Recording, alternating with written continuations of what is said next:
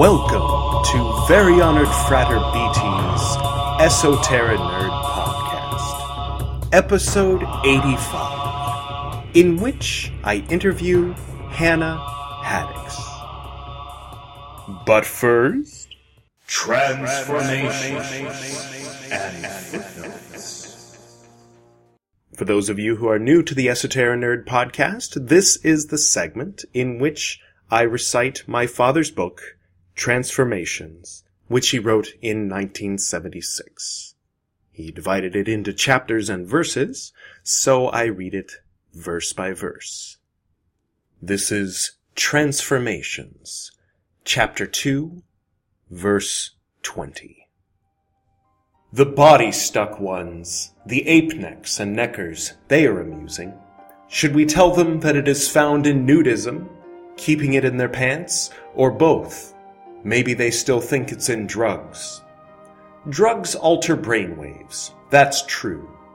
The problem is, when the body-stuck ones think they're getting spiritual, just how are we going to tell them what it's like to watch flat agreement consciousness in group minds transform? They'll find out that they've already found out, one way or the other. There are ghosts in the pyramid rocks, and there's magic in these words. Verse 21. The thing is, though, that getting goosed on acid and walking into buses either hurts or instantaneously puts the stuck ones someplace else where they are surrounded by their memories, or both. Dope gets them into glimpses. You and I found out that it's like the parable of the blind man and the elephant. The added twist is that the doper among them grabbed the elephant by the nuts. He was a male elephant anyway. And the elephant, forthwith and appropriately, in that he was thick into his must, yelled a great yell and stomped the doper. You and I have seen that blind one still stuck out there on the astral. He's running around, now sort of getting that he can kind of see, trying to tell the others that he is okay. Well, sort of. When you don't wake up either here or there, till you do. You and I, we know that, don't we? Verse 22. Those who are committed to higher purpose, what shall we whisper to them? Perhaps the question is, what shall we not whisper to them? They may already know of the crimson sick rose. Shall we tell them who is the rose? Shall we tell them who is the worm eating it away? No. Why should we bother? They already know. And they will find out no sooner or later than now, when they learn how to stop casting aspersions upon others not in their pet movement, or not living up to their precious expectations within that movement, and when they get that, they get how to uncreate the aspersions instead. What do we say to those who gloat in expectation of Armageddon? What do we say to tuna fish who want to be canned? Blessed is the tuna fish whom the stuck human eats, for the tuna fish will then become stuck and human and consider it an only? They'll play around for a while, till the realization that the transformation is complete pounces upon them, or yells and stomps them, or whispers at them, and they're still wherever they are, wherever else the other stuck ones believe that is. Now they'll know that they know and knew all along. They have an option. The option will haunt them and taunt them. They cannot help but listen to themselves. Aye, there's the rub.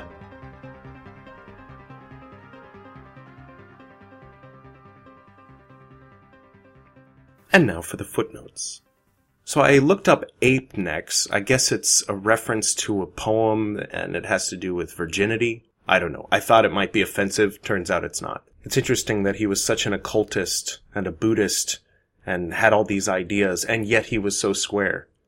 He was actually already a college professor by the time kids started smoking weed in college. He was only 28 in 1968, but he used to walk into the classroom. Well, I'll let him tell it in his own words. 67, 68, 69, I'd come into classes at Pasadena City College, and it smelled like a cannabis kitchen in there, and I'd come in and singing, "Don't bogart that joint, my friend, because I've got some narcs in the hall," and everybody had run out of the, that's where I got accused of being a narc. I just scared all the dopers out because they were following things up. So there's that. I took a slightly different path myself. It's interesting what he says about the Crimson Rose. I've had that in mind for a long time. The tuna fish who wants to be canned, for those of you who don't understand, if you have one of those Bibles, just skip to the very, very, very end. He's referencing the gold box that all the saved are supposed to end up in. Our guest tonight will be telling us about the Temple of Psychic Youth, a bit about Genesis P. Orridge, Vipassana meditation, Ayahuasca, the Coyotel Church, hopefully I'm saying that correctly, the Aghori, the Process Church, dreams, sleep paralysis, and some other things. And so, without further ado, let's get to that interview, shall we?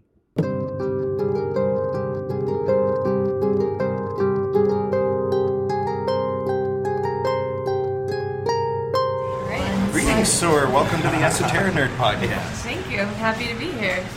So we're here at a coffee bean and tea leaf in, where are we? Beverly Hills, I believe.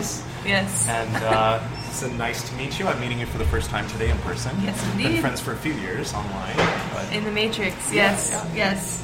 Excellent. So tell us a little bit about yourself. How did you get started down the path to weirdness? Well, okay. I would say it all really began when I was living in New York City at 18 years old. Just moved there from Arizona. I was fortunate enough to move into the Gates Institute, which was the Brooklyn Brownstone, where Genesis and Lady J, they owned this house and they occupied it, along with some other Temple of Psychic Youth humans, members of Psychic TV. So I started dating the keyboardist to Psychic TV. His name is Marcus Person, Marcus Fabulous, Circus Aurelius, Maximus Person. And so I met Genesis, not even knowing who Genesis was or the legacy or all the things that she's accomplished. So I basically just got indoctrinated into the Temple of Psychic Youth. For the years that I was living there,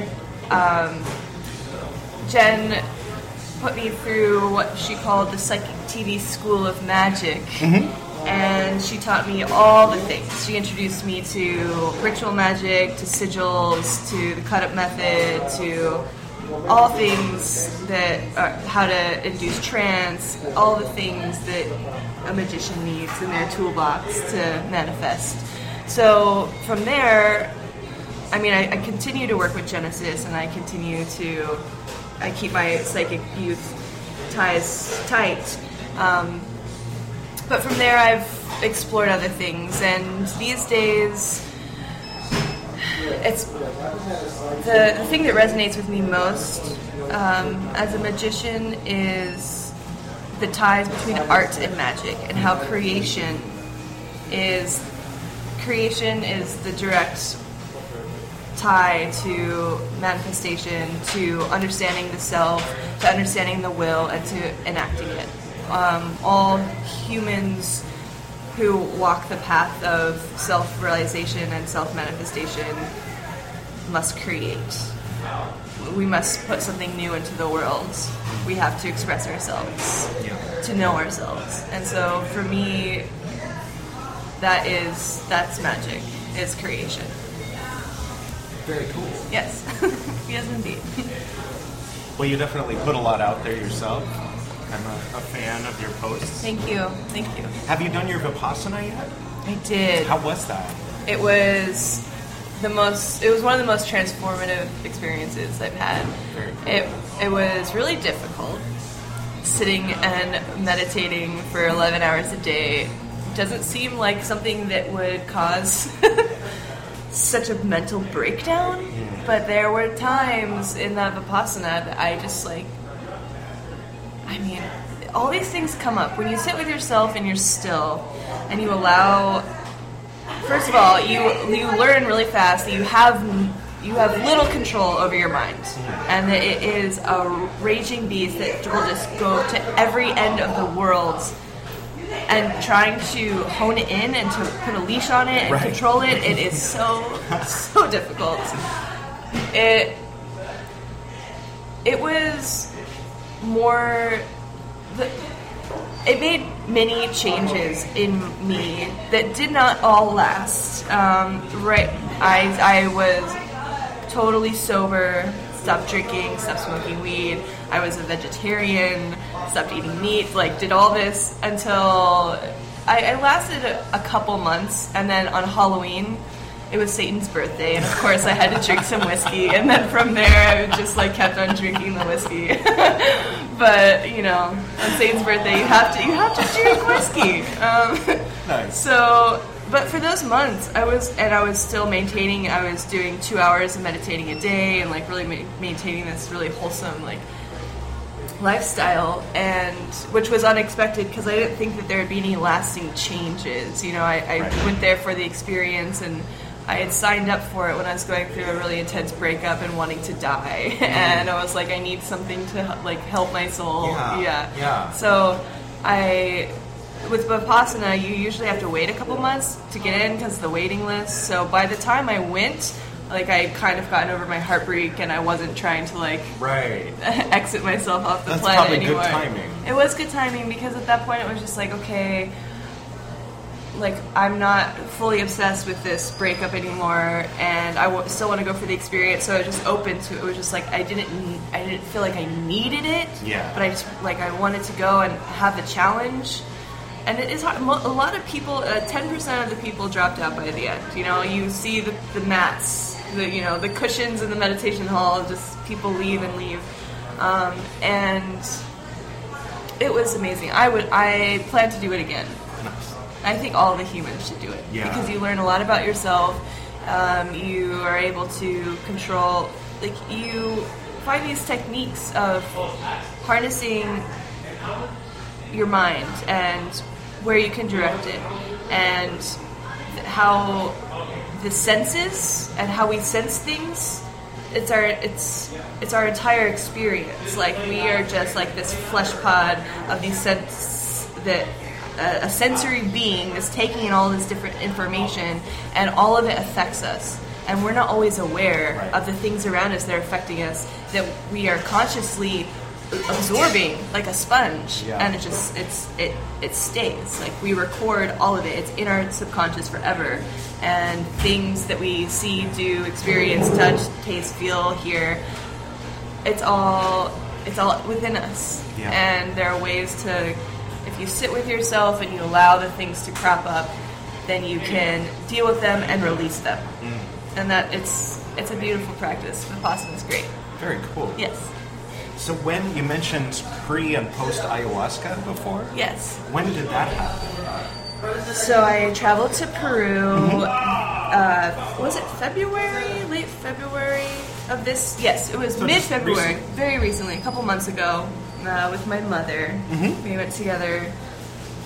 And that was quite the trip. Yes, very indeed. Cool. Yes. Did she also do ayahuasca? She did. Oh, cool. Yeah, it was her idea. She really wanted to go and take ayahuasca because she found it, people talking about it on the internet, and she wanted to, she wanted to take it to get over. That's the best reason to take it. Right. I heard about it on the internet, and I heard it. And it's 10 years of therapy in one evening. YouTube, it's pretty reliable. Right. She did send me some YouTube links about it. I was thanks, Mom, I know what ayahuasca is, but that's wonderful.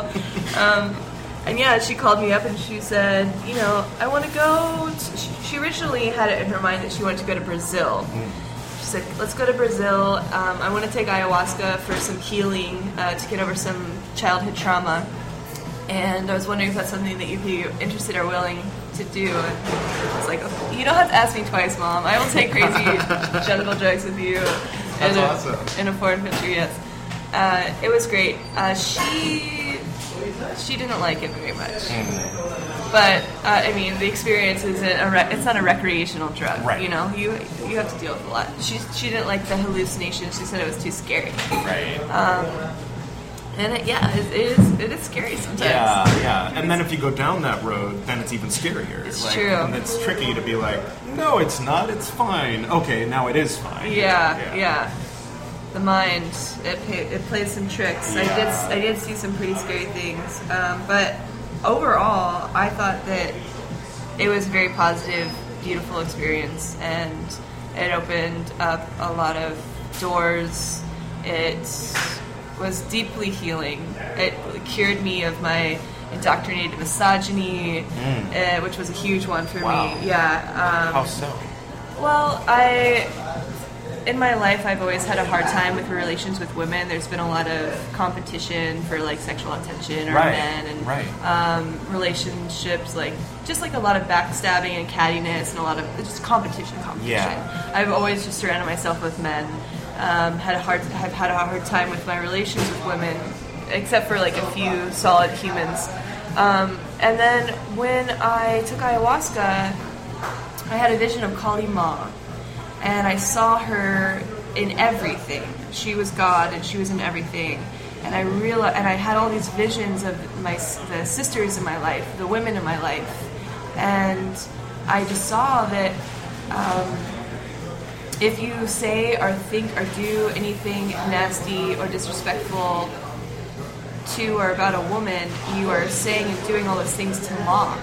Because she's in all of us, and that's just blasphemy. Yeah. And that women are all beautiful and all deserve the love, and there's plenty of love. Like, there's an abundance of love, and there's no reason to feel any sort of competition. Feel like if somebody else is getting it, that you're not.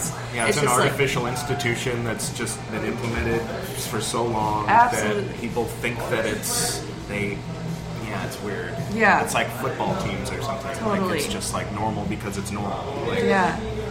I just saw the brilliance and beauty in women, and it's just like, it was so healing. It was like duh, like it's insane.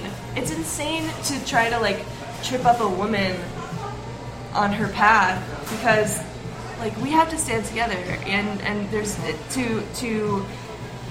to get weird about a woman because of some sort of like sexual attention you think that you need to be getting. It's just insanity, and it's culturally indoctrinated. Yeah. And that was a huge takeaway for me, as well as our role on this planet as humans, and how we really need to be taking care of our planet more. I saw what I believe to be what eternal damnation is. And eternal damnation is when... let me preface this by saying that reincarnation is absolutely real. And we have to go through many lifetimes in order to basically like take ourselves out of the samsara, to take ourselves out of the flesh world. And eternal damnation is what happens when we kill our planet, where she is no longer able to produce lives.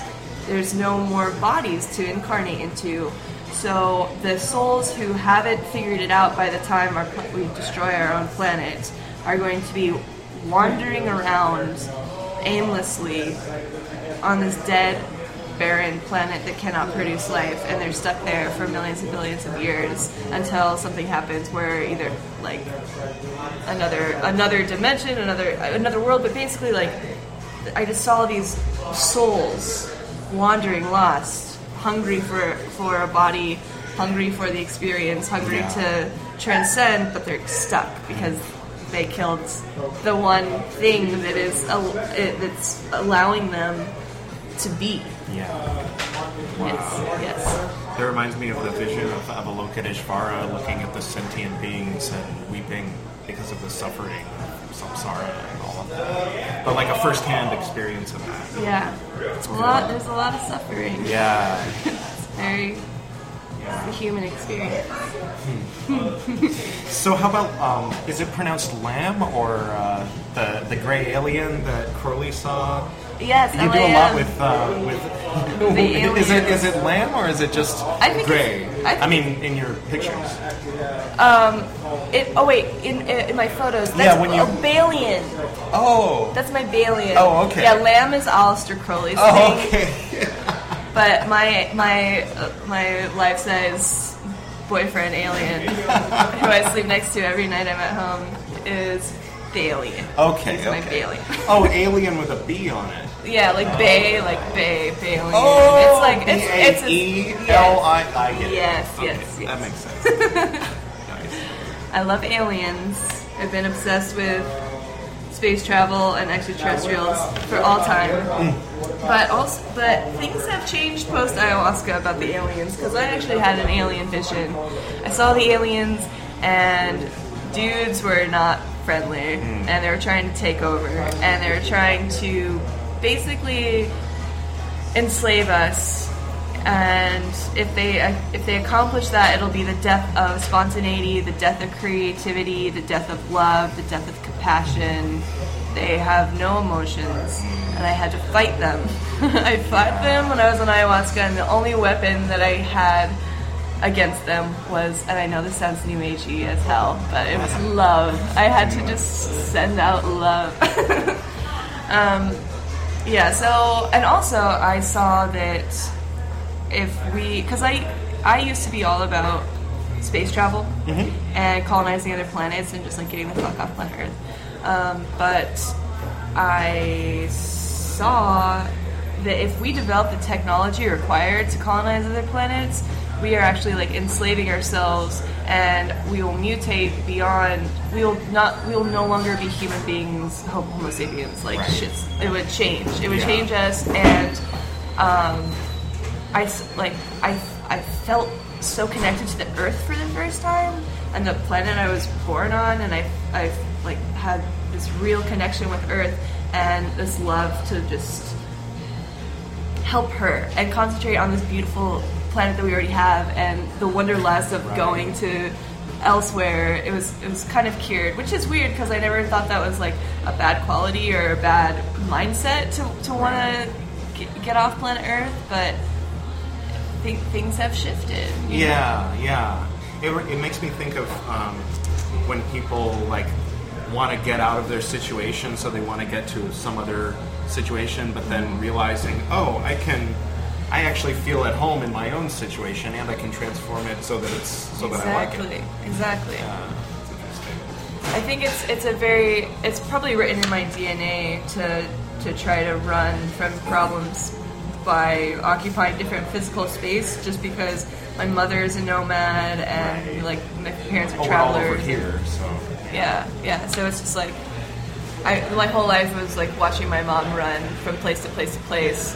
But it's like, actually, Mom, like you just need to like figure out how to be secure in your own skin, and then work from there. Right. You can't change, a change of home, a change of zip code is not going to help you feel okay about all of the things. Yeah. Puppy. Yeah. So let's see, what else besides the Temple of Psychic Youth? Yes. After that, so like early on in your career. So early on, it was the Temple of Psychic Youth. But then later. Yes. Here, so I have been. I know there's spaces. There are spaces. Most recently, besides the work I do on my own, I've been collaborating with the Coyotel Church. Mm-hmm. I was initiated as a magist in the Coyotel Church about 3 years ago, maybe 4 years ago now, and so that's a delightful cult. It's the first church of art. In the Coyotel Church, we believe that not everybody is an artist, born an artist, but everybody is born with the ability to create, and we must create our way forward. And we believe in true art. Versus stillborn art, things that people make that are not from any genuine place, that don't elicit any sort of reaction or emotion, or it's just stillborn. It's just dead. There's nothing magical, or there's nothing of substance in it. So true art, and I've been doing death curses on corporations with the Coyotel Church.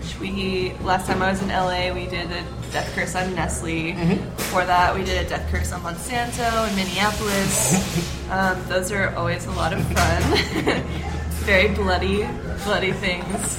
And it gets good response, and people. It raises awareness about these corrupt corporations that are insidiously taking over and fucking with our food and our resources and our planet. Yeah.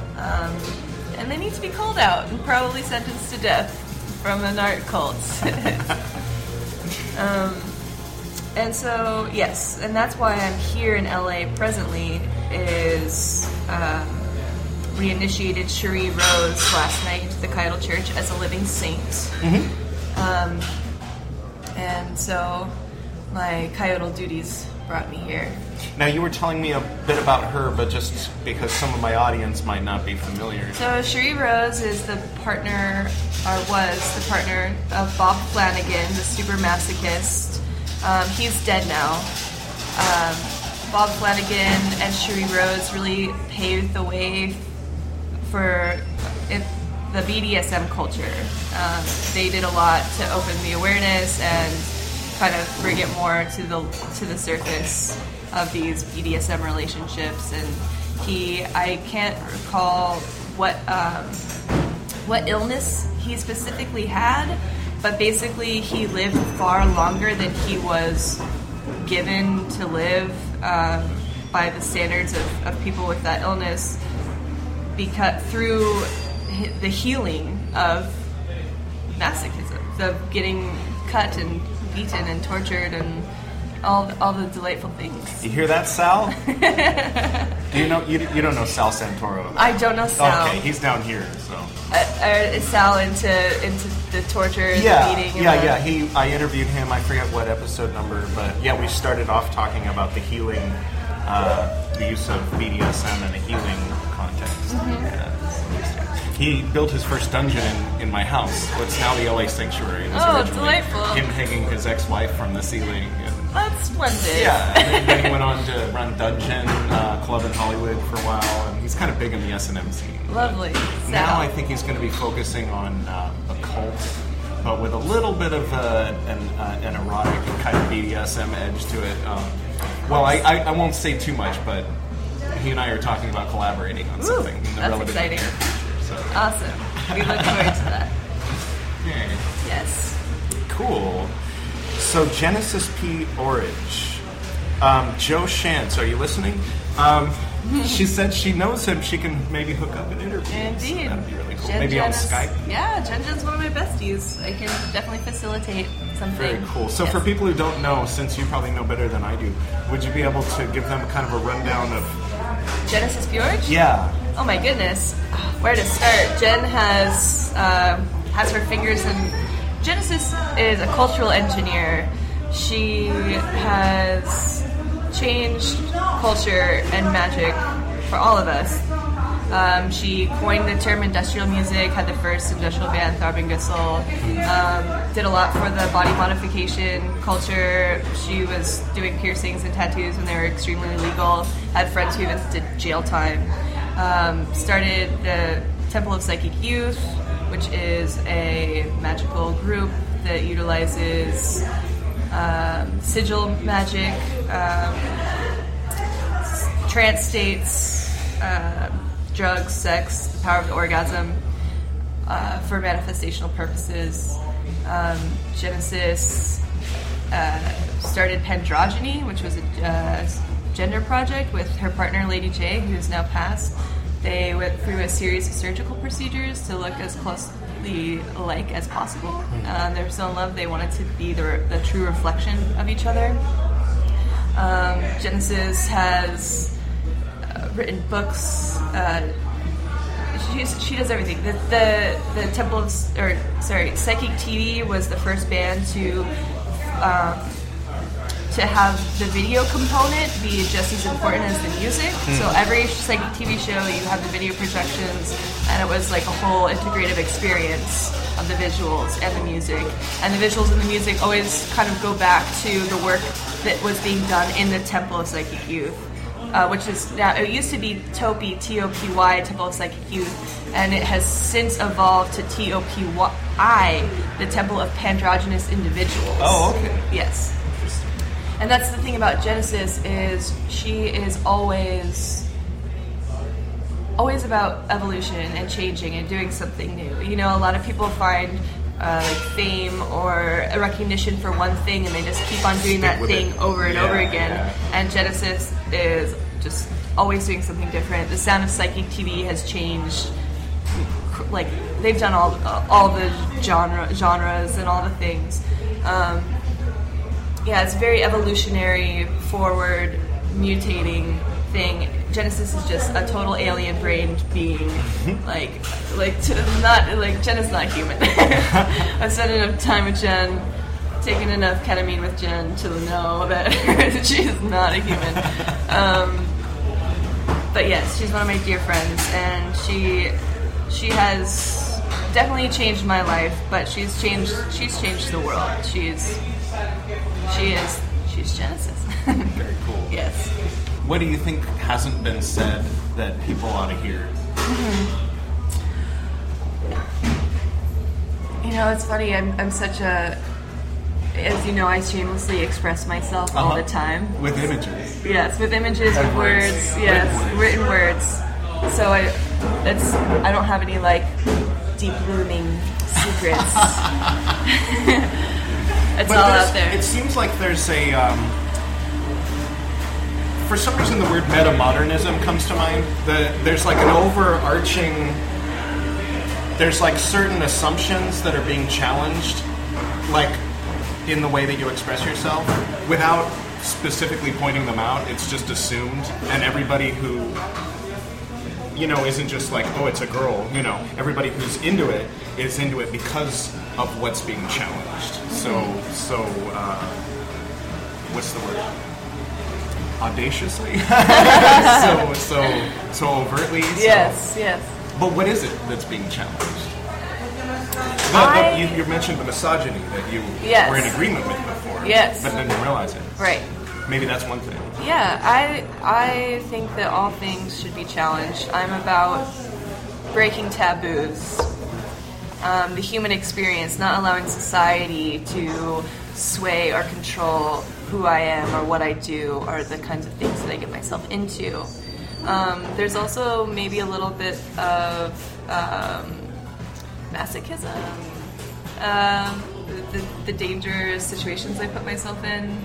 It's a thrill, but I think it's also, I mean, what is the purpose of existence if you're not going to push it to the limits? You know, if you're not going to be willing to have an experience, if you're not going to be willing to put yourself out there and do something that is out of the norm. I mean, that is how we learn our lessons. That's what gives us character. That's what gives us wisdom.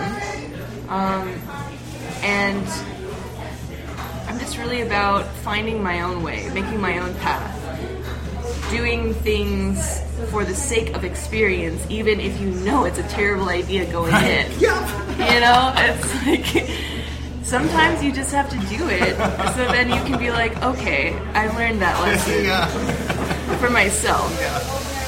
It's not as bad when you know that it's going to end in a train wreck, as it is when you like go into it thinking it's a Cinderella's, like Disney, like 1950s, you know, like it's going to end happily ever after or something. Yes. If you like are completely jaded on that, definitely, life is much more fun. But even I have to have my own limits. Like there are a couple things that usually I say like, oh, we have to try everything at least 7 times. But there's some things that I just won't do because. For example, I'm never going to smoke meth. Like, that's just one thing I'm not going to do. I'm not going to go there. And I love drugs. I like trying all the drugs. I've seen enough... before and after photos. Like, I'm not trying to fuck up my face. So there are some things. But at the same time, I wouldn't judge someone else for thinking that they need that experience. Right. You know? Yeah. I think that we would all do a lot better as humans on this planet if we were open to other people's experiences, and we're open to not trying to tell people what they should and shouldn't do. Yeah. You know, as long as, of course, you're not hurting anybody. Right. You know, you have your morals intact of right and wrong. But even still, I think right and wrong they're all societal standards, and I think that they need to be challenged. Right. And they need to be broken. And the things that do work, yes, stay in place, but don't just follow it because that's what all the humans around you are doing. Right. I have a bit of... So I have an affinity for the Aghoris. The Aghori Babas, who they're part of the Hindu culture, and the Aghoris believe that you must embrace all the taboo things in order to get close to God. Mm-hmm. So they cover themselves. They live in the cremation grounds. They cover themselves with the ashes. Those guys, they're amazing. Mm-hmm. They eat human flesh. They drink out of a kapala. They take all their meals out of a kapala, which is a human skull. Mm-hmm. And they'll eat feces. They do everything because they believe that everything is divine, everything is beautiful the way it is, and it's God created it as it should be. And in order to get close to her, you need to embrace all the things. So I've spent time with the Aghoris. I lived with Genesis in Nepal for 2 months in 2009, where I met many Aghoris. Most notably the Aghori Baba Paglananda, who is now passed, we believe, because he was very old. And I met this man, and I don't know, I feel like it might have been an Aghori curse in a way, but basically we were in the cremation grounds, and we found him inside this stone structure. And he was in deep, deep trance around this fire pit. And we were brought into this circle with, it was me, Genesis P. Orridge, Jason Louvre, and Tree Lotion, who is Jen's spiritual brother who lives in Nepal. And we were all brought into this circle, and Aghori Baba Paglananda had his eyes rolled back into his head. You can only see the whites of his eyes, and he was just going off, like just chanting and going off on a spiel. Of course, I couldn't understand what he was saying because he was either speaking Bengali or Nepal. I'm not sure. And so he said he was referring to Genesis, who he hadn't seen since 1999 when Jen was still a man. And said, "Oh, that's the English fellow I met from whatever year." And Tree Lotion was translating all this for us. And then he pointed to me and said, "Oh, she's going to reach the highest state of consciousness in this lifetime." Hmm. And then, referring to Jason, said, "We'll definitely see him again." And then was like continued to go on this rant and dug up these potatoes from this fire pit that he gave to Jason and I, that we do believe might have been cooked in human fat, because that's what Aghoris do.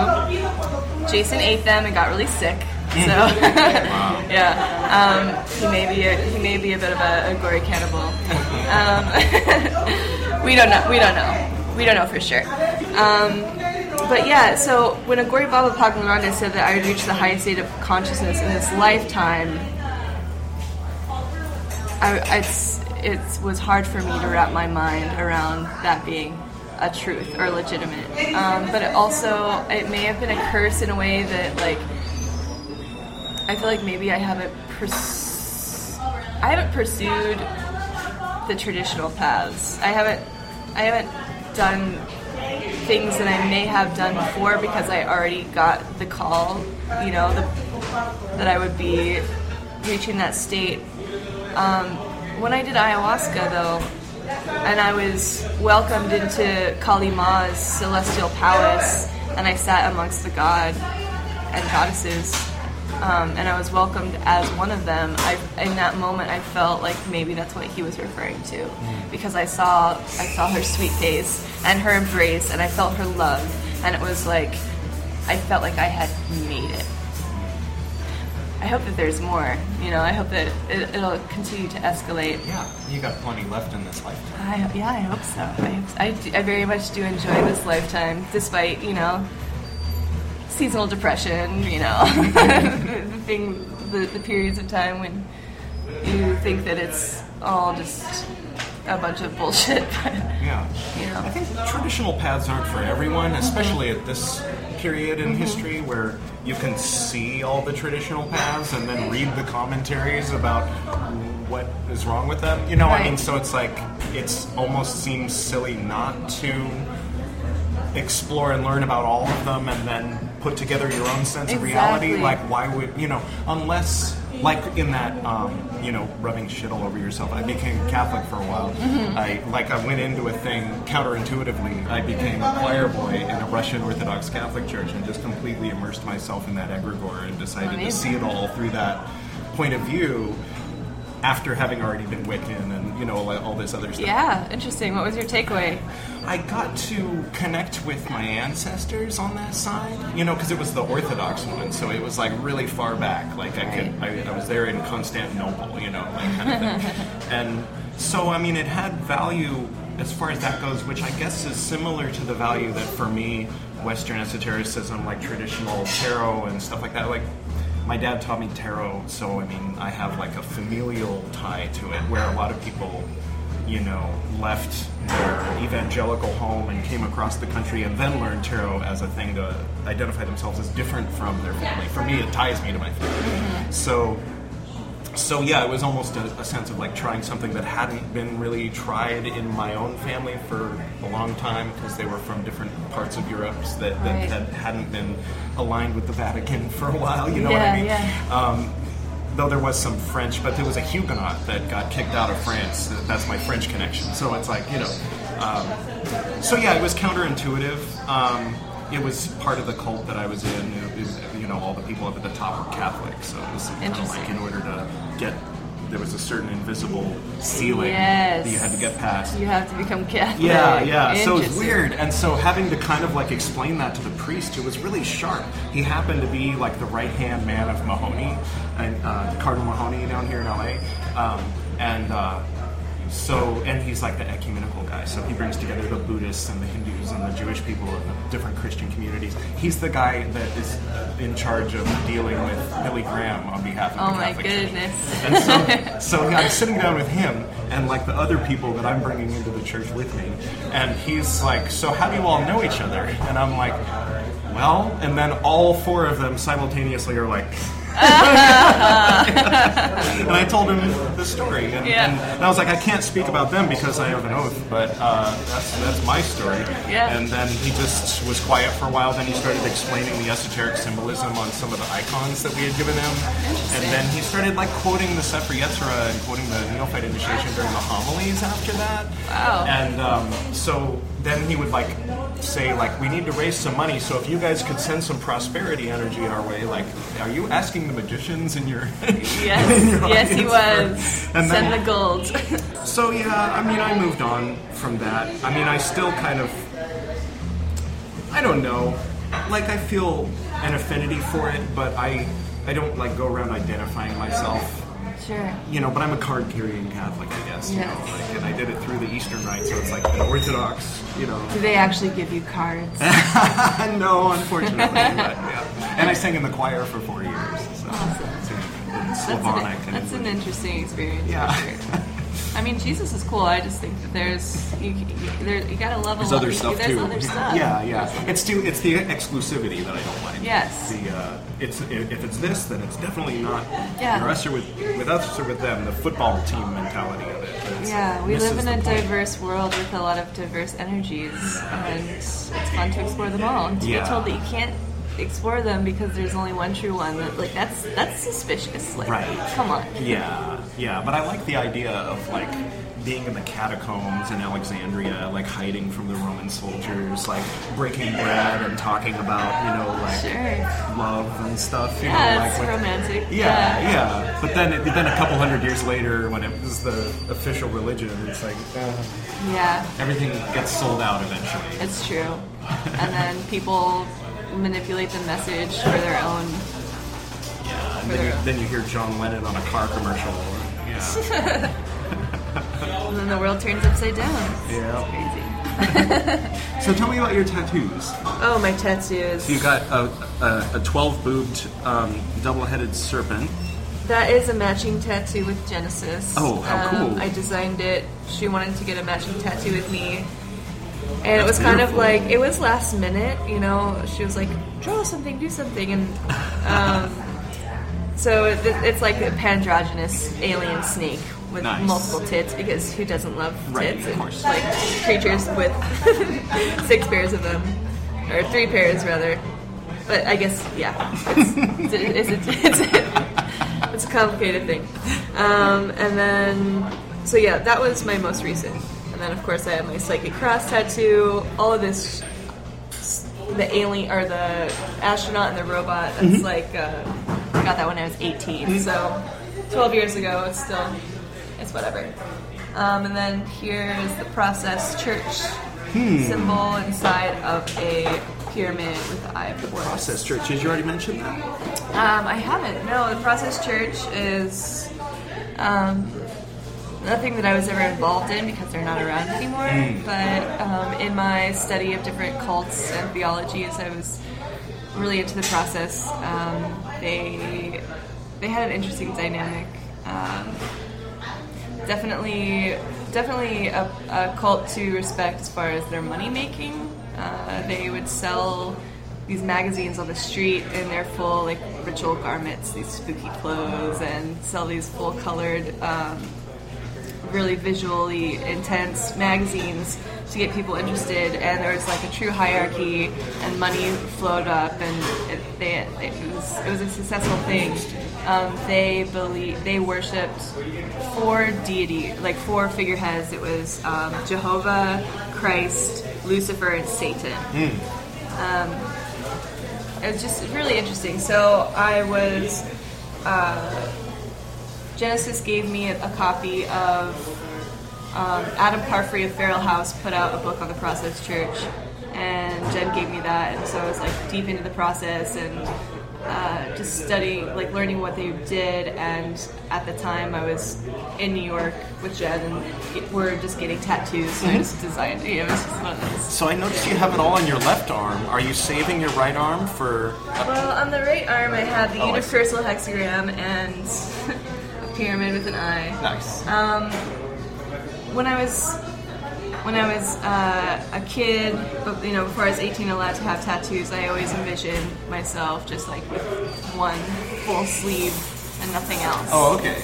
And this hasn't been completed,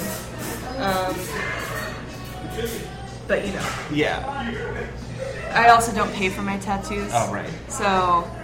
They have to be gifts. Yes, indeed. So nice. You know, you can't just go out and fill them up for free. How cool. I just have the one. Oh, nice. Yeah. There's a bunch of people that have the same one. And they also have this scar. The scar? Yeah. That was part of our 5/6 initiation. Oh, wow. That was something that was added by our group. Interesting. And a lot of whipping. Yes. And being locked up box for 36 hours. 36 hours? I was. Some people only got 21 hours. Oh, my dear Lord. That's intense. That's an initiation for sure. Wow. Fun stuff. Did it feel like forever? Yeah. Well, did you sleep? I was just like. They give people caffeine pills. No. Yeah. So they have to stay awake. Oh, or ephedra when before that was taken off the shelf. Oh my goodness! Wow. Was it uncomfortable? Yeah. Yeah, it was a wooden box, but there was like a sleeping bag. Interesting. Yeah. Wow. Yeah, a buddy of mine, his name is Adam Ellis. We went to mortuary school together. he was in this weird cult, and I think they were in Japan at the time, and they had to be buried alive for one of their initiations. Like, that's intense. Like with a snorkel or something? Yeah. Yeah, I guess there was a way to breathe. Wow. I don't know how long he was under there, but he was talking about it. That's cool. After, yeah, once they dig you out, you know, like when you're buried alive and you like feel for sure that you're gonna die, then when they finally dig you up and take you out, it's like a rebirth. Yeah. It's like, oh my god, I actually do want to live. Yeah. Because the whole time I was just terrified of death. You know? Yeah, the contrast of going from darkness for for a day and a half or whatever to the vault, which is very colorful when you're on the inside. It's just like really imprints it on you. Like you've been in the void for all this time and then you're inside of the vault. Truly. Pretty cool. Yeah. That's why I love sensory deprivation tanks. Yeah, I have you ever done? Oh, you have to. It's so much fun. How cool! I suggest the first time you do it to do it for 2 hours because they do it in hour blocks, because it takes a while to kind of get yourself in the zone, right? And then it's amazing. You can just fly through space in your mind. Cool. It's really fun. Nice. Yes. There's those guys in Venezuela that put the ant gloves on. You know those? Oh, I don't know about this. That's probably the most hardcore initiation I've seen, where these bullet ants, one sting from a bullet ant is the most painful thing. Like the poison specifically is to make you feel pain, not to do anything else but just focus on pain. Interesting. And so what they do is they capture these ants and then sew them into these gloves so that their stingers are all pointed inside. So there's hundreds of ants, and then they put them on like this, they just and then you have to sing this song and dance around for however long while you're being stung by and so it's just this psychedelic level of pain. Every once in a while, a white person or whatever will say, "I want to do that," and then they just can't. You know, it's just too. And then 4 hours later, there was this one guy. He was like, "That's too much," and then they walked him all the way back down to the boat, and he put his hands in the ice. And then he was like, "How did I get to the boat?" After you've watched him walk the whole way, because he's so out of his mind. And so, but they do that every 4 years. Once you get the Mendu or whatever, once you get to a certain age, then you do it every 4 years. Oh my God! And it's the most painful thing you could have happen in the rainforest is to get stung by one of these things. So it's once you've been through that, then you're totally invincible. Yeah, and everything's fine. The forest is perspective is beautiful. Just a playground. Yeah. Wow. I'm fascinated with the process of tying these ants into gloves. Right? That's amazing. I would love to see that. Not very humane, probably. Oh, they're ants. It's okay. Yeah. I'll try to dig up the video I saw. Yes, please. I would love to see that. That's very interesting. Yes. Initiations need to be painful. Initiations need to take you out of your comfort level. Last night during our initiation for Sheree Rose, she was tattooed. I cut her with a scalpel. She flogged us. We pierced our third eye. There was a lot of blood. Yeah, you see. I know. I saw the picture too. Yeah. Still a little bit tender. And afterwards, I met up with Chris Sanders, who I'm staying with. He took me to Cloak and Dagger, which is a members-only goth club, and I just kept the blood on my face. It was just my face was covered in blood. People think it's makeup. People thought it was makeup. They were how did you do that? Right? Is that corn syrup? They thought it was makeup. It's nope, sorry guys, this is my actual blood. Watch out. Nice. But yes, good times. So any plans? Are you going to write a book? Are you going to go on a trip? Well, are you gonna... presently, a friend of mine is building a website for me. I bought HannahHaddix.com last summer, and I hadn't really done anything with it. I'll put a link on the episode. Thank you. It's not fully functional yet, but he's building for me a place where I can have my art, my photo shoots, things that are normally not allowed on Facebook because of the nudity. I'm finally trying to get away from the Facebook model, even though it's wonderful, and it's really helped me connect and get my fan base. Yes. But it's I don't want Facebook to be owning my whole life, as well as continue to censor me and put me in Facebook jail because they hate nipples and I don't know. I don't understand that. Yeah, there's some kind of complex there. It's a weird thing. So doing hannahhaddix.com, that's project we're working on, so I can start hopefully moving towards making my money out of creative endeavors. I don't want to work in the service industry for all time. Yeah.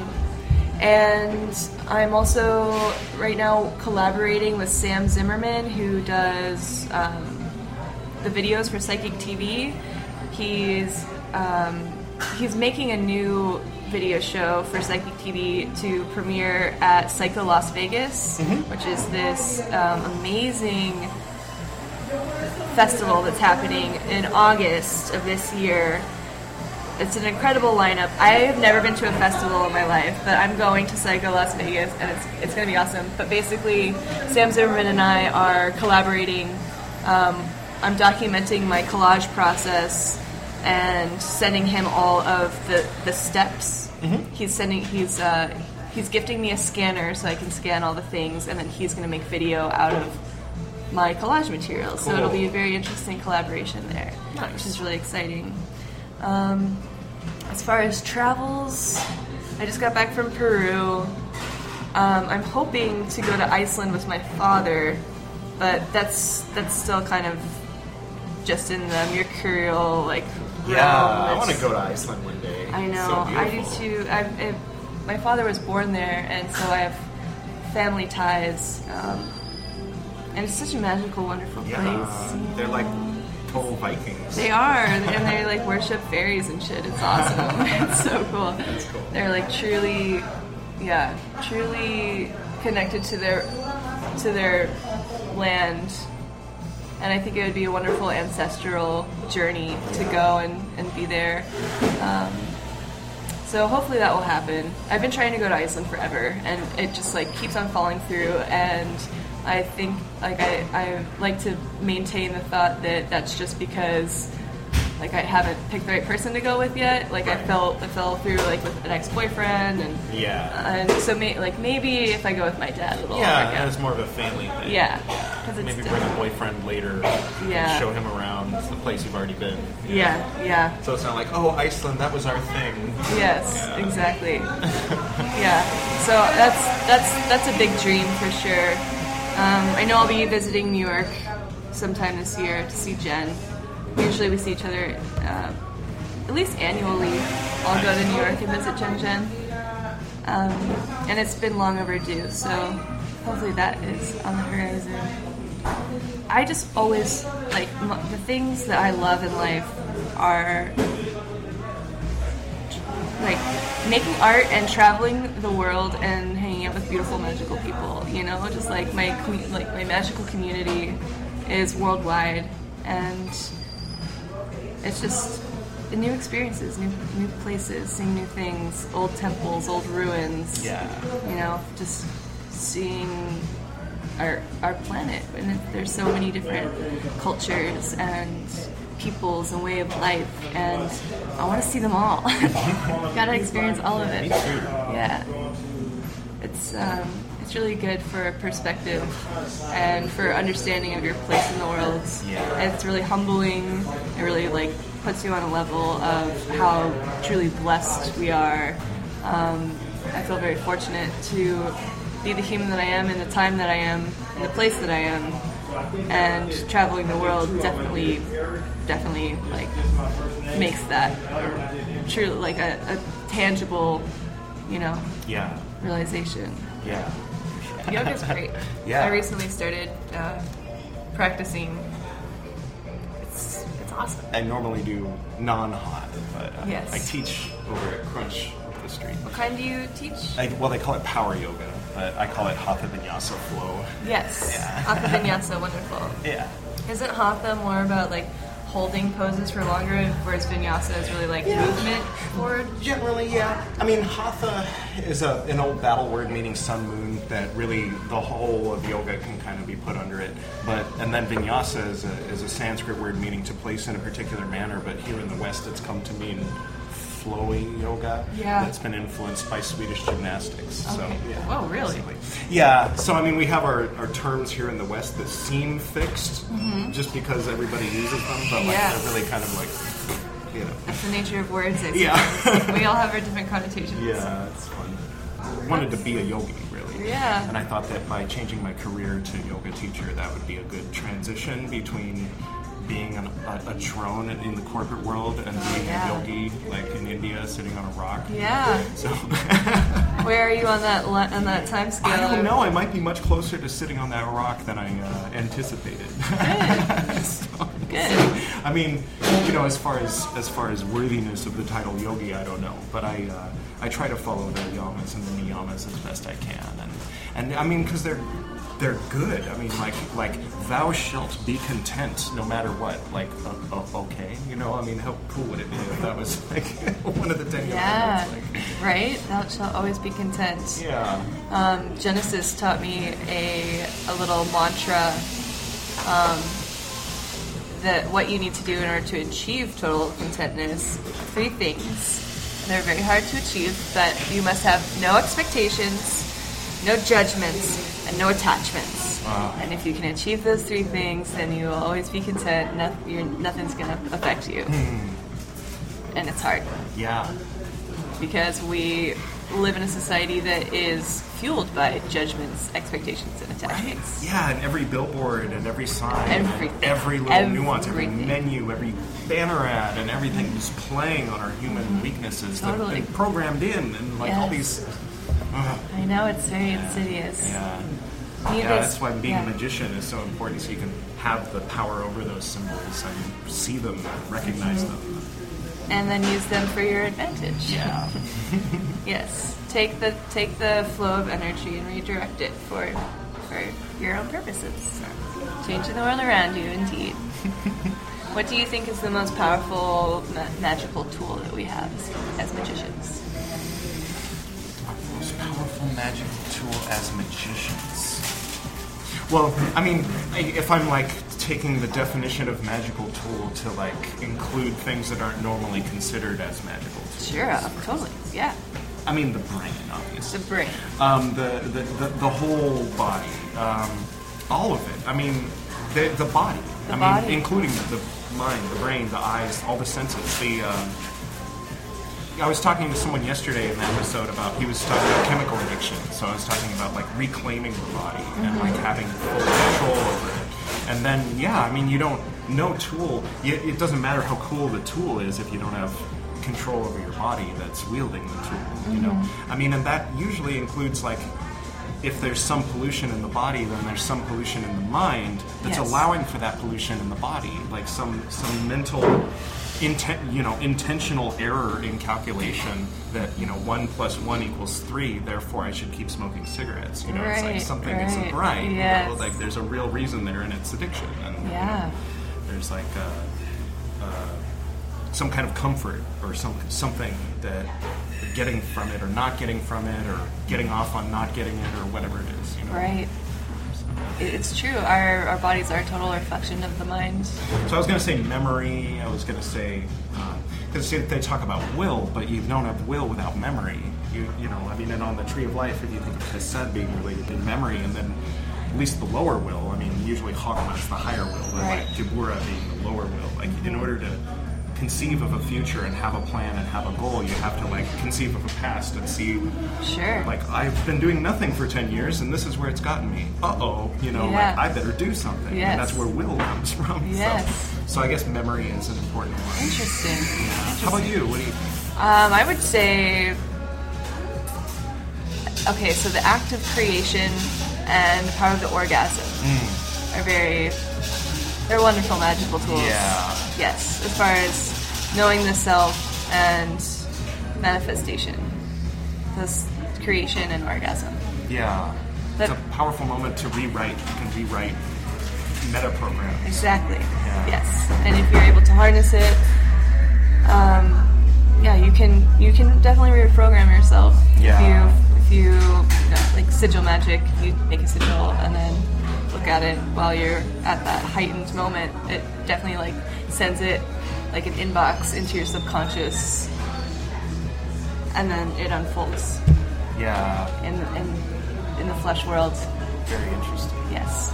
That's something that I learned through Genesis.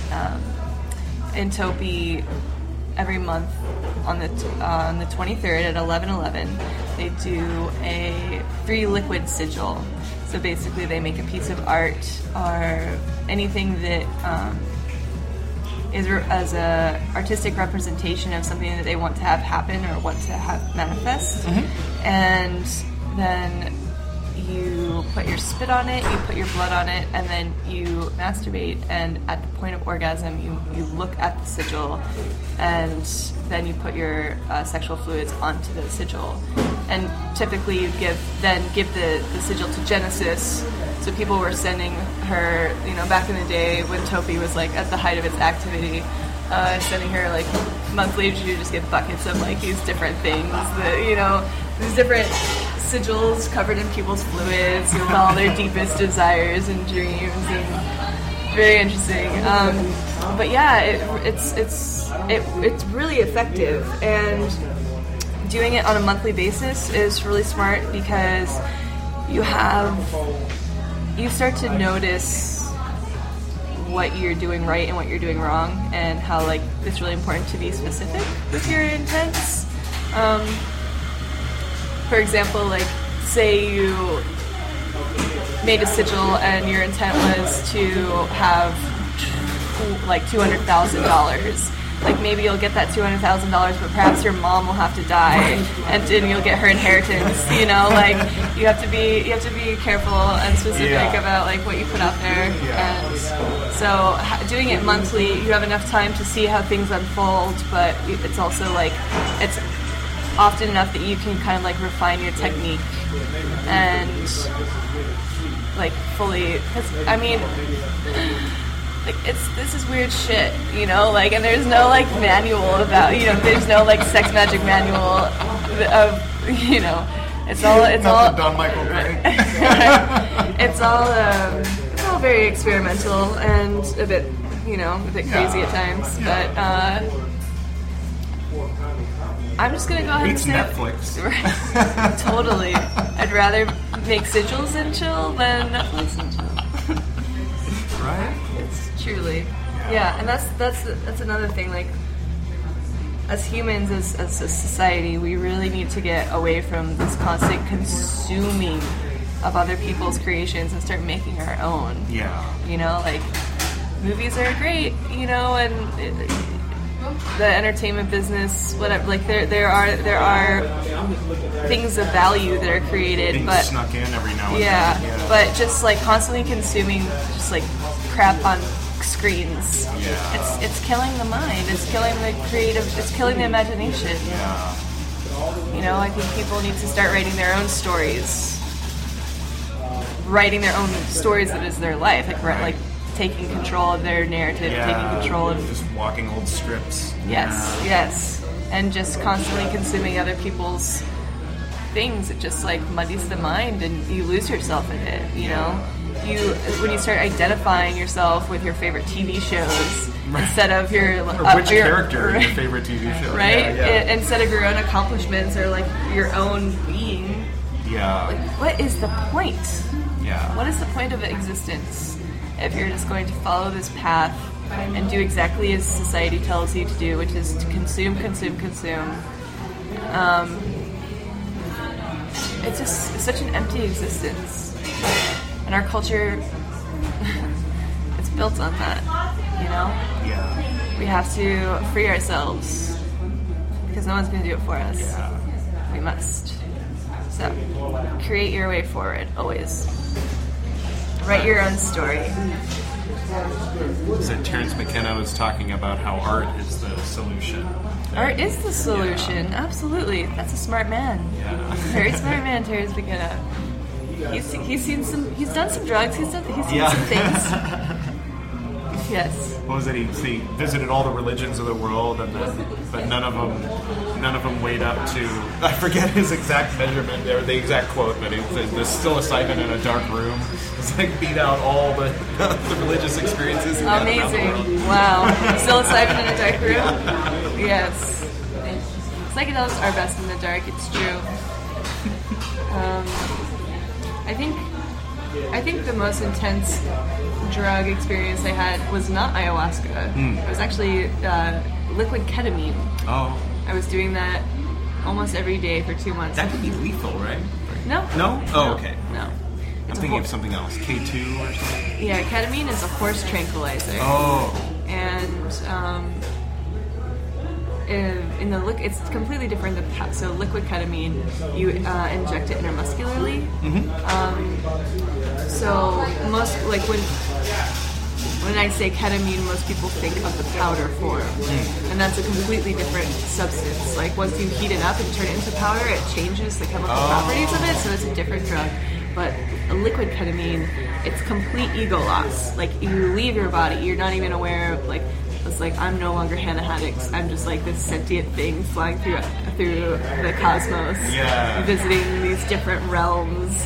You know, just like, you inject this stuff into your muscles, and then all of a sudden it's like, oh, I am in the temples of the gods, and there's relics of every god or goddess that's ever been worshipped on Earth for all time, going forward and back in time for all infinity, and here I am, just like in this dark, damp place with all of these like golden statues, marble statues, stone, like metals that I've never even seen, jewels that are of colors beyond the visible spectrum, and then you take ketamine, and then you are being crushed by a demon, the name King, with these stilettos, and he's breaking every bone in your body, right? And then you come out of it, and you're just like touching your body, like, I can't believe I have a body, oh my god, I'm alive, I thought for sure I was like died in this different dimension. It's really wild. I had this great dream the other day that I'm sure is related to what I'm going through in my life, where I was on the freeway and I was going really fast, and then there was a U-Haul in front of me and I was going to crash into it, so I slowed down and I was trying really hard not to crash into the U-Haul, you know, and then the road just like dropped and I kept going forward. And I was like flying, and at that point I started to suspect maybe this was a dream. Yeah. And I was like hitting signs and stuff and looking down at the U-Haul down below. And I was like, then I woke up and I was like, that's a good dream. Yeah, interesting. There is going to be a U-Haul in my near future. Right, yeah, you're moving. Big things on the horizon. Dreams are great. I do a lot of dream work. My favorite way to become lucid in a dream is actually... So, you know, a lot of, it's a common thing, people are like, to be lucid in a dream, you like flick a light switch and see if the lights come on, or like something with light. The way I frequently find myself lucid is if I get a cell phone or a laptop, any electronics, if I get them wet and they still work, I'm nice. Like, this has to be a dream. I just dropped the cell phone in the ocean and it's still functional, and then you wake up and you get to do all the fun stuff. When I was a kid, I set my alarm on my watch to go off every 15 minutes, and then when it would go off, I'd turn it off and I'd look at the time, look away, and then look back again to make sure it still said the same thing. And so what would happen when I was dreaming was, one thing, I couldn't turn it off.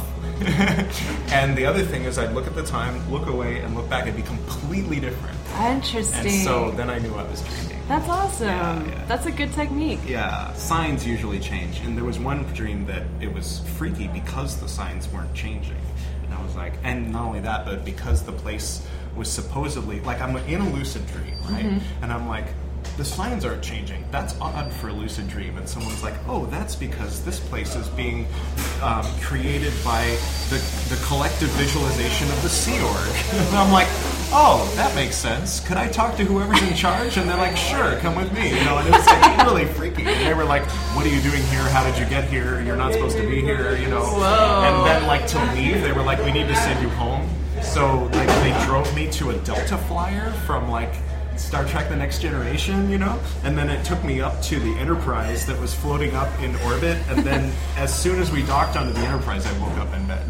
Amazing. It's really weird. That is a weird one. What do you think about dreams? Like, what do you think that is? I think that there's I'm skeptical about the way that I was kind of brought up, or I guess a lot of people assume that there's like astral projection on one hand and then dreams on the other, mm-hmm. where I don't think that the line is so clear between the two. Sure. And I think that I think that there's a subtle connection between our brains, like collectively, that mm-hmm. gets transmitted through eye contact and through everything else, and vocal intonation. You know, just like we don't have like a physical connection between neuron and neuron, but there might as well be, because we both know what we're both talking about. We're both having a conversation. Like there is an exchange of thoughts happening. Yeah. And so, in a similar way, I don't think that, like when people say, "Is this real or is it in my head?"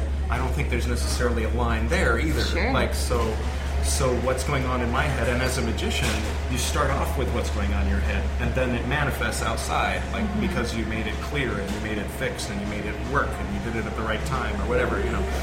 So with dreams, I think sometimes it's we're trying to tell ourselves something, you know, we're processing through something. And quite often when that is the case, there's usually other people involved too. So like someone else might have the same dream or that kind of thing. And then the more open you are to the awareness of those synchronicities, then the more you start to see them. And then the more kind of skeptical you are about them, the more they start to go away. You know, but that's all kind of the power of the brain, yes. one way or the other, yes. to create or uncreate. So, yes. Kelly. Dreams, it's our subconscious minds playing out all the things that we're not allowing ourselves to experience and think. It's like therapy in a way. It's a reflection of what's going on inside and outside. I think our dreams, it's. It's really powerful, the symbols and the things that we have, and how, you know, there are all these books about dream interpretation where people say like, oh, if you dream about a body of water, that means you're going through an emotionally tumultuous time. And it's like, yeah, but maybe for you that was your connotation. But I think dream interpretation is all very personal, because we all have these different connotations to these different archetypes, or I might have had a pet snake, and snakes might scare the hell out of someone else. Exactly. And you know, snakes could be like a kundalini, or like a powerful force, could be sexual, or to another person it could be like Satan himself. You know. So it's a very personal thing, and I think it's really fascinating to pay attention to dreams and document them, and just the reoccurring places and themes and symbols, and then realizing what it truly means to you, how your subconscious speaks to you. And then I really love incorporating dreams into waking life. For example, often if I dream about wearing a particular pair of clothes, or, you know, like a shirt, I'll like wake up and put that shirt on. Or like if I have a certain meal, or just like anything that I can do to tie the waking life and the dreaming life more intimately, because I feel like if we integrate things from our dreams into waking life and vice versa, we can merge the two worlds together. I have suffered, I say with quotes, from sleep paralysis for the majority of my life, and it's really fascinating that time when you're in sleep paralysis, where you are eyes open, fully aware of your surroundings, except for there's just like a couple things off, and then there's usually like a terrifying deity or entity,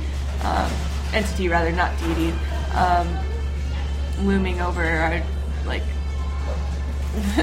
strangling you or molesting you, or all the things that they do. And it's just really, it's really interesting that you can be totally awake, totally aware, totally cognizant of your surroundings, and then to physically go through these things and see these other realms. And it's like the veil has fallen for that short moment that may seem like, feel like forever.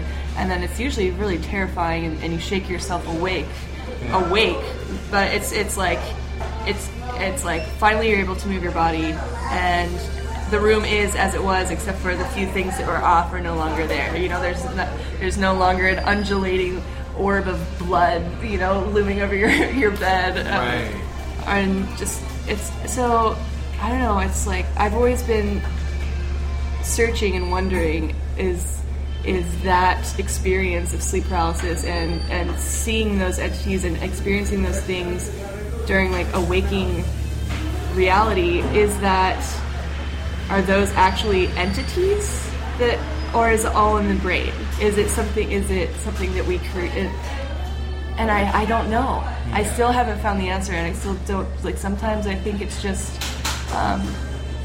chemicals and a dream experience, but then other times it's like, no, that was real. Like, yeah. What is reality? Is yeah. like, are those things I'm perceiving that entity? I'm experiencing it through my senses. I can feel it. I can smell it. I can taste it. I can touch it. I can hear it. You know, all the things. So, is it a trick of the mind? Is it an entity? I don't know. Yeah. It's perception. Even like if you take an acid trip or mushrooms or any sort of psychedelic, and you see those things, it's like, are we just seeing what's really there and we're not able to see otherwise? Right. Or is our crazy beautiful brains like creating all of this for us? Or maybe is it like radio frequencies? So like two people could both take acid and one person sees angels and another person sees demons, but they're both right. Mm-hmm. They're just looking at different levels. Yeah, different lenses. And then the third person who sees nothing is also right because they're seeing just through the eyes. Yeah. Interesting. It is interesting. But, we all create our own reality tunnels. We all have our own reality tunnels. Even while we're awake. Like, I think of you, what I think of, Absolutely. So here you are experiencing all this, and I'm here, and I can agree that we're in a coffee shop in Beverly Hills. Right. But, I mean, what does that mean? Yeah. What does that even mean? Like, has coffee been invented yet? Like, I don't know. And especially after realizing that time is not linear and that everything that ever has and ever will happen is happening in the now. Mm. And that's really hard to wrap our time condition, right? It's really hard to wrap our time conditioned minds around that, but it's like it's all simultaneous, it's all now. Yeah. All the karma is perfect, it's all played out already. Because the Big Bang explosion is the momentum that, among other things, is dancing into existence our cells in our brain and the atoms that make them up. Yeah. So to think outside of the timeline, it's to think outside of what we are. Mm-hmm. But to think that there is nothing outside of what we are is arrogance. I mean... Absolutely. Arrogance and just ignorance. Yeah. I mean, I believe... It's that cave parable that all over. Yeah, yeah. Cat's hiding. You can't see me because I can't see you. Totally. I think that... anything that we can fathom is, if we're capable of dreaming it, of imagining it, of coming up with it, then somewhere it exists because we have created, like, it's there. Yeah. That's why being a creator and being actively creative is so important. We are the gods. We have that energy within us. We, like, this is, planet Earth is heaven and hell all in one. Like, this is it. And here we are, and we have the power of creation, we have the power of changing the way we perceive, we have the power of rewriting our memories, we have the power of changing the world and the experiences of other peoples. And how exciting. Yeah. Isn't it amazing? Yeah. And there's so many tools and so many portals to deeper understanding and effective ways to live and to be and to create. I think that if everybody was more honest with themselves and could shamelessly express themselves, it would get rid of a lot of pain and misery. A lot of, I think, self-denial and shame is so toxic. And I just wish people would be more open about the less glamorous things in life, Not try to, like, change, the whole culture of like the Photoshop and making everything look a certain way, getting rid of the flaws, getting rid of the flaws. Like, why is it a flaw? Like, what right. flaw? Who like decided who that's decided? A flaw? Yeah. Who decided that that's a bad thing? Like why is it so taboo about like aging, getting older. You know, right. The way that we treat our elderly and are sick and are dying in this culture is horrific. You know, we just like sweep them under the rug, hide them in these nursing homes, and like, why don't we need to embrace this? This is the human experience. You know, like we're not all 23. Right. For our whole lives, you know? It's like we need to embrace the changes and the different conditions that is being human. There's just so much shame. And I think that is a shame. Yeah. Right? Yeah, for sure. So I think by shamelessly expressing myself and putting all the things that I do on the internet that most people wouldn't talk about, I have a lot of people tell me that that's very inspiring for them, and it helps them embrace their less glamorous things about them. And it's always really good to hear, you know, because I think it matters, and we need to be more honest with ourselves and the humans around us about the nature of our realities, and stop hiding from ourselves, and stop expecting other people's lives to be a reflection of ours, you know? Yeah. It's like we all have our different. We're all writing our own stories. Why would you want to write? Why would you want to have the same story as someone else? Right. You know? Or a story you don't want. Exactly. Yeah. People create these miserable narratives for themselves, and they just live because it. Because they think they deserve it. Yeah. Totally. But no. I think that non-judgment is a good step toward non-shame. Because for me, like the worst, things that I don't want to embody this because my younger self would have judged me. You know what I mean? Like when I was 14, I would have said this and that about the things I'm doing now. You know. Sure. And it's like, okay, eventually you have to get over being judged by your younger self. Totally. And, you know. And then you can start to let go of shame and stuff. But if someone, not you, but if a person is in the state of judgment, then it's hard to get to a state of non-shame when you're judging others, Definitely. Because then you're holding yourself to some standard. Definitely. And you wake up in the morning and you look in the mirror. Am I holding up to the standard? And it's like, no, dude, just chill, Yeah.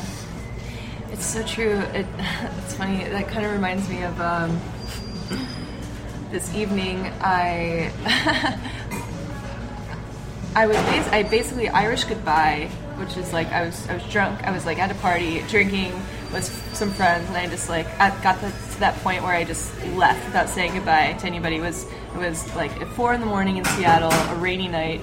I was walking home alone, and I was crossing in front of this car and stopped at a stoplight, and he honked his horn at me, and it scared me. And in that moment.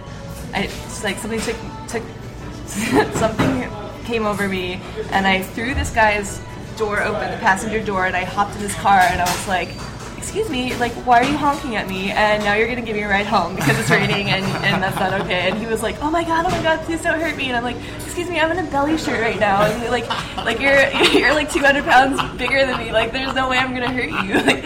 And so basically I invited this middle-aged man back to my rooftop, who I had just completely terrified by jumping in his car. And by the end of the evening, we hung out for a couple hours, and he saw my altars, and I was talking to him about the power of creation and all these things.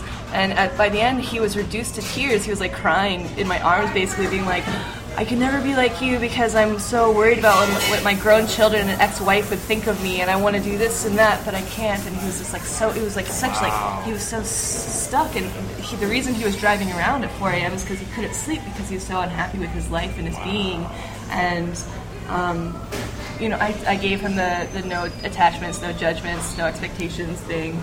And he later emailed me a couple weeks later saying that it really helped him, and he was trying to work more about taking his own life into his hands. It's just I feel that's not an uncommon thing for people to just be wandering around unable to sleep because they're so miserable with their lives because they're worried about what their boss would think, what their ex-wife thinks, all these people that influence them, but they're just building their own prisons by allowing that to to affect them. You know, being free, and this is truly free and truly comfortable with who you are and what you're doing, is so extremely rare. Which is so strange that, you know, here we are in this Western civilization, which is basically, you know, at least as a facade, is built on the individual being able to achieve what they want. You know, the American dream is like, you can be anything in America. You can, you know, you can dream big and live the dreams. And it's like, that's not what's happening. Yeah. That's not what's happening at all.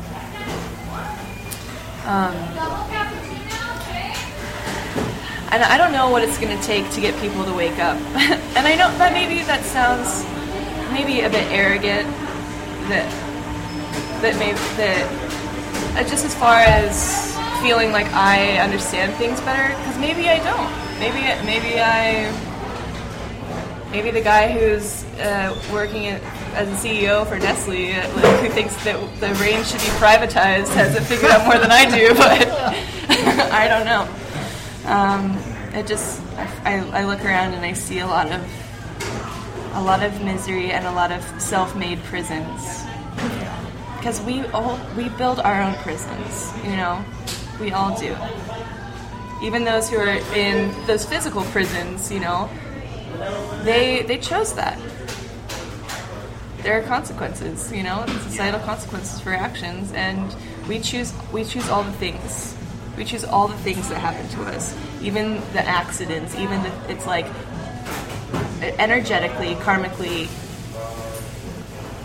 We're always working out our karma. We're always working out past lives, future lives. It's all happening here and now, right? But it's everything that happens to us is a blessing and a curse, and it's all by our design, even if it's not a conscious thing. That's why it's so important to become conscious of it, so you can start to direct your life the way that you want. Yeah. Something that you think is fun, like going to Nepal. Yeah. Moving to Nepal. And making a podcast. Being a yogi on a rock, sitting in a lotus position, you know, like, if that's what you want to do, if that's what feels... For a while. Yeah. Until I figure out what I want to do, you know. But you're always figuring out. It's, that's true. Yeah. How boring would it be to have everything figured out, right? Happily ever after. That doesn't exist. And I'm so glad it doesn't, because... Yeah. That would get really boring. Yeah. That would be so boring. If that was the goal, to get the prince to marry you. Oh, gosh. Seriously, the prince. Does the shoe fit? Yeah, right? Lucky you. Congratulations. Congratulations. Happily ever after. That's some silly, wacky shit. Yeah. Even Disney admits it now. Yeah. Oh, Disney. Well... Thank you for everyone for putting up with all of this noise, with the noise of the coffee bean. Yes. I hope it wasn't too awful. Do you have any thoughts before we wrap up here? Well, I guess my final message, which I think I've talked about, was just like, please create, and please be shameless, and know that you are a perfect, beautiful being. And you can do all the things of your deepest dreams and desires. Push those boundaries. Yes. Too. Break the taboos, push the boundaries, experience life. It tastes great. Very cool. Well, thank you very much for joining us on the Esoteric Nerd podcast today. Thank you for having me. It's been a pleasure.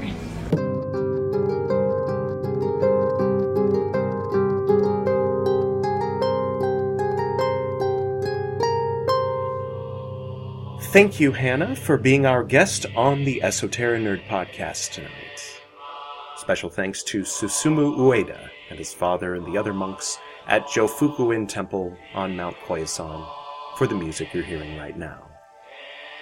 Thank you to Tangerine Dream for the album Ricochet, which played in the background during the Transformations and Footnotes segment. Special thanks to Camille and Kennerly for the harp intro and outro to the interview itself. And special thanks to you, the Esoteric Nerd, listening to this podcast. Until next time. Good night.